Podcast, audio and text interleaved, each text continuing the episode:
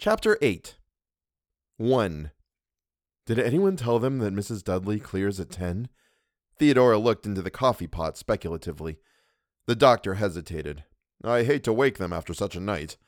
But Mrs. Dudley clears at 10. They're coming, Eleanor said. I can hear them on the stairs. I can hear everything, all over the house, she wanted to tell them. Then, distantly, they could all hear Mrs. Montague's voice, raised in irritation, and Luke, realizing, said, Oh Lord, they can't find the dining room, and hurried out to open doors. Properly aired, Mrs. Montague's voice preceded her, and she swept into the dining room, tapped the doctor curtly on the shoulder by way of greeting, and seated herself with a general nod to the others. I must say, she began at once, that I think you might have called us for breakfast. I suppose everything is cold? Is the coffee bearable? Good morning, Arthur said sulkily, and sat down himself with an air of sullen ill temper. Theodora almost upset the coffee pot in her haste to set a cup of coffee before Mrs. Montague. It seems hot enough, Mrs. Montague said. I shall speak to your Mrs. Dudley this morning, in any case. That room must be aired. And your night? the doctor asked timidly. Did you spend a, uh, profitable night? If by profitable you mean comfortable, John, I wish you would say so. No, in answer to your most civil inquiry, I did not spend a comfortable night. I did not sleep a wink. That room is unendurable. Noisy old house, isn't it? Arthur said. Branch kept tapping against my window all night. Nearly drove me crazy, tapping and tapping. Even with the window open, that room is stuffy. Mrs. Dudley's coffee is not as poor as her housekeeping. Another cup, if you please. I am astonished, John, that you put me in a room not properly aired. If there's to be any communication with those beyond, the air circulation at least ought to be adequate. I smell dust all night. Can't understand you, Arthur said to the doctor, letting yourself get all nervy about this place. Sat there all night long with my revolver and not a mouse stirred, except for that infernal branch tapping on the window. Nearly drove me crazy, he confided to Theodora. We will not give up hope, of course, Mrs. Montague scowled at her husband. Perhaps tonight there may be some manifestation. 2. Theo. Eleanor put down her notepad, and Theodora, scribbling busily, looked up with a frown. I've been thinking about something. I hate writing these notes. I feel like a damn fool trying to write this crazy stuff. I've been wondering. Well, Theodora smiled a little. You look so serious, she said. Are you coming to some great decision? Yes, Eleanor said, deciding. About what I'm going to do afterwards, after we all leave Hill House. Well? I'm coming with you, Eleanor said. Coming where with me? Back with you back home. I. And Eleanor smiled wryly. I'm going to follow you home. Theodora stared. Why? she asked blankly. I never had anyone to care about, Eleanor said, wondering where she had heard someone say something like this before. I want to be someplace where I belong. I'm not in the habit of taking home stray cats, Theodora said lightly. Eleanor laughed too. I am a kind of stray cat, aren't I? Well, Theodora took up her pencil again. You have your own home, she said. You'll be glad to get back to it when the time comes, Nell, my Nellie. I suppose we'll all be glad to get back home. What are you saying about those noises last night? I can't describe them. I'll come, you know, Eleanor said. I'll just come. Nellie, Nellie, Theodora laughed again. Look, she said, this is just a summer, just a few weeks' visit to a lovely old summer resort in the country. You have your life back home, I have my life. When the summer is over, we go back. We'll write each other, of course, and maybe visit, but Hill House is not forever, you know. I can get a job. I, I won't be in your way. I don't understand. Theodora threw down her pencil in exasperation. Do you always go where you're not wanted? Eleanor smiled placidly. I've never been wanted anywhere, she said. 3. It's also motherly, Luke said. Everything's so soft, everything's so padded. Great embracing chairs and sofas, which turn out to be hard and unwelcoming when you sit down and reject you at once. Theo, Eleanor said softly, and Theodora looked at her and shook her head in bewilderment.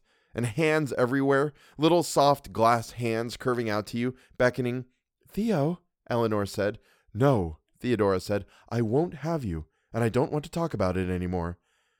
Perhaps, Luke said, watching them, The single most repulsive aspect is the emphasis upon the globe. I ask you to regard impartially the lampshade made of tiny pieces of broken glass glued together, or the great round balls of lights upon the stairs, or the fluted iridescent candy jar at Theo's elbow. In the dining room, there's a bowl of particularly filthy yellow glass resting upon the cupped hands of a child, and an Easter egg of sugar with a vision of shepherds dancing inside. A bosomy lady supports the stair rail on her head, and under glass in the drawing room, Nellie, leave me alone. Let's walk down to the brook or something. A child's face done in cross stitch. Nell, don't look so apprehensive. Theo has only suggested that you walk down to the brook. If you like, I will go along. Anything, Theodora said. To frighten away rabbits. If you like, I will carry a stick. If you like, I will not come at all. Theo has only to say the word. Theodora laughed. Perhaps Nell would rather stay here and write on walls. So unkind, Luke said. Callous of you, Theo. I want to hear more about the shepherds dancing in the Easter egg, Theodora said.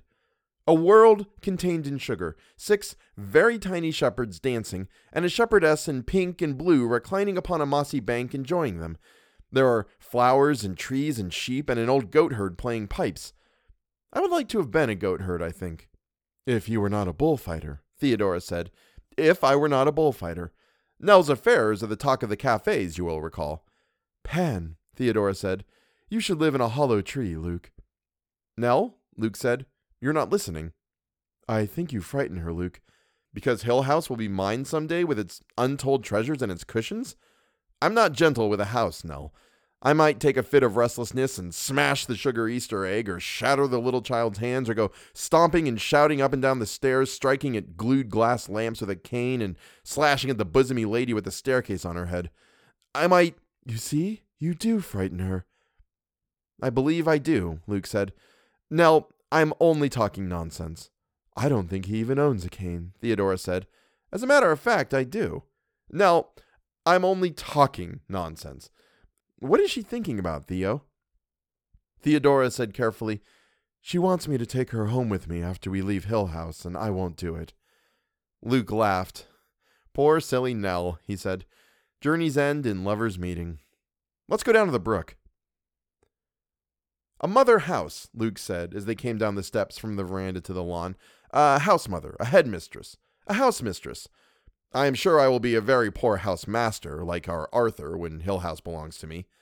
I can't understand anyone wanting to own Hill House, Theodora said, and Luke turned and looked back with amusement at the house.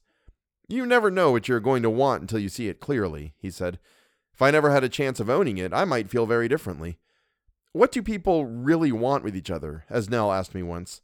What use are other people? It was my fault my mother died, Eleanor said. She knocked on the wall and called me and called me, and I never woke up.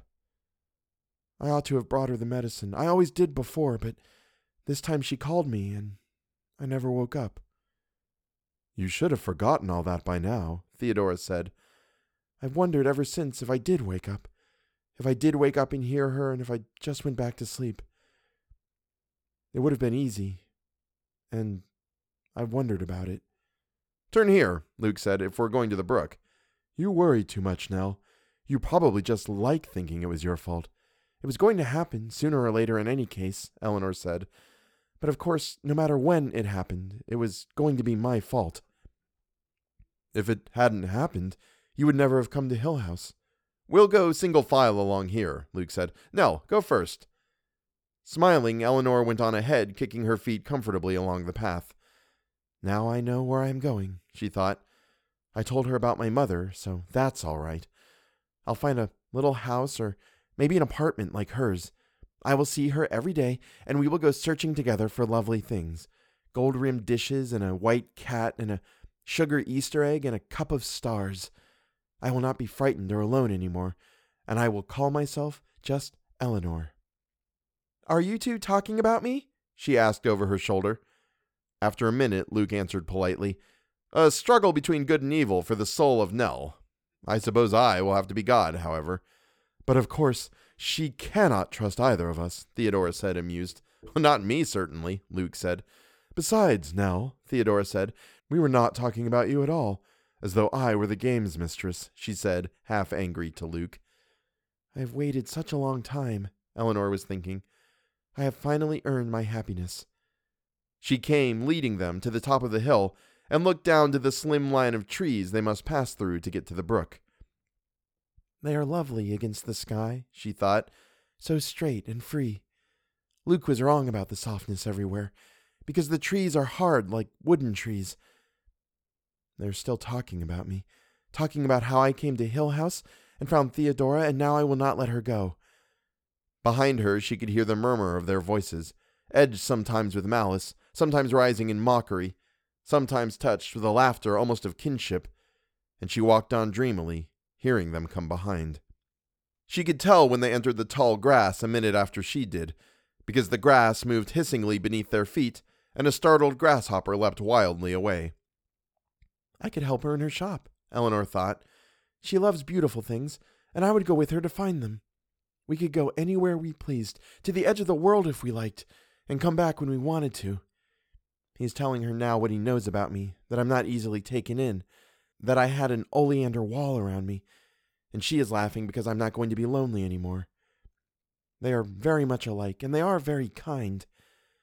I would not really have expected as much from them as they are giving me. I was very right to come, because journeys end in lovers' meeting. She came under the hard branches of the trees, and the shadows were pleasantly cool after the hot sun on the path. Now she had to walk more carefully, because the path led downhill, and there were sometimes rocks and roots across her way. Behind her, their voices went on, quick and sharp, and then more slowly and laughing. I will not look back, she thought happily, because then they would know what I am thinking. We will talk about it together some day, Theo and I, when we have plenty of time. How strange I feel, she thought, coming out of the trees onto the last steep part of the path going down to the brook. I am caught in a kind of wonder. I am still with joy. I will not look around until I am next to the brook, where she almost fell the day we came. I will remind her about the golden fish in the brook and about our picnic. She sat down on the narrow green bank and put her chin on her knees. I will not forget this one moment in my life, she promised herself, listening to their voices and their footsteps coming slowly down the hill. Hurry up, she said, turning her head to look for Theodora. I. and was silent. There was no one on the hill. Nothing but the footsteps coming clearly along the path and the faint, mocking laughter. Who? she whispered. Who? She could see the grass go down under the weight of the footsteps. She saw another grasshopper leap wildly away, and a pebble jar and roll. She heard clearly the brush of footsteps on the path, and then, standing back hard against the bank, heard the laughter very close. Eleanor, Eleanor. And she heard it inside and outside her head. This was a call she had been listening for all her life. The footsteps stopped, and she was caught in a movement of air so solid that she staggered and was held. Eleanor, Eleanor, she heard through the rushing of air past her ears. Eleanor, Eleanor. And she was held tight and safe. It is not cold at all. She closed her eyes and leaned back against the bank and thought, Don't let me go and then, Stay, stay, as the firmness which held her slipped away, leaving her and fading. Eleanor, Eleanor, she heard once more, and then she stood beside the brook, shivering as though the sun had gone, watching without surprise the vacant footsteps move across the water of the brook, sending small ripples going, and then over onto the grass on the other side, moving slowly and caressingly up and over the hill. Come back, she almost said, standing, shaking by the brook. And then she turned and ran madly up the hill, crying as she ran and calling, Theo? Luke? She found them in the little group of trees, leaning against a tree trunk and talking softly and laughing. When she ran to them, they turned, startled, and Theodora was almost angry. What on earth do you want this time? she said. I waited for you by the brook.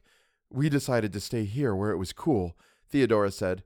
We thought you heard us calling you, didn't we, Luke? Oh, uh, yes, said Luke, embarrassed. We were sure you heard us calling.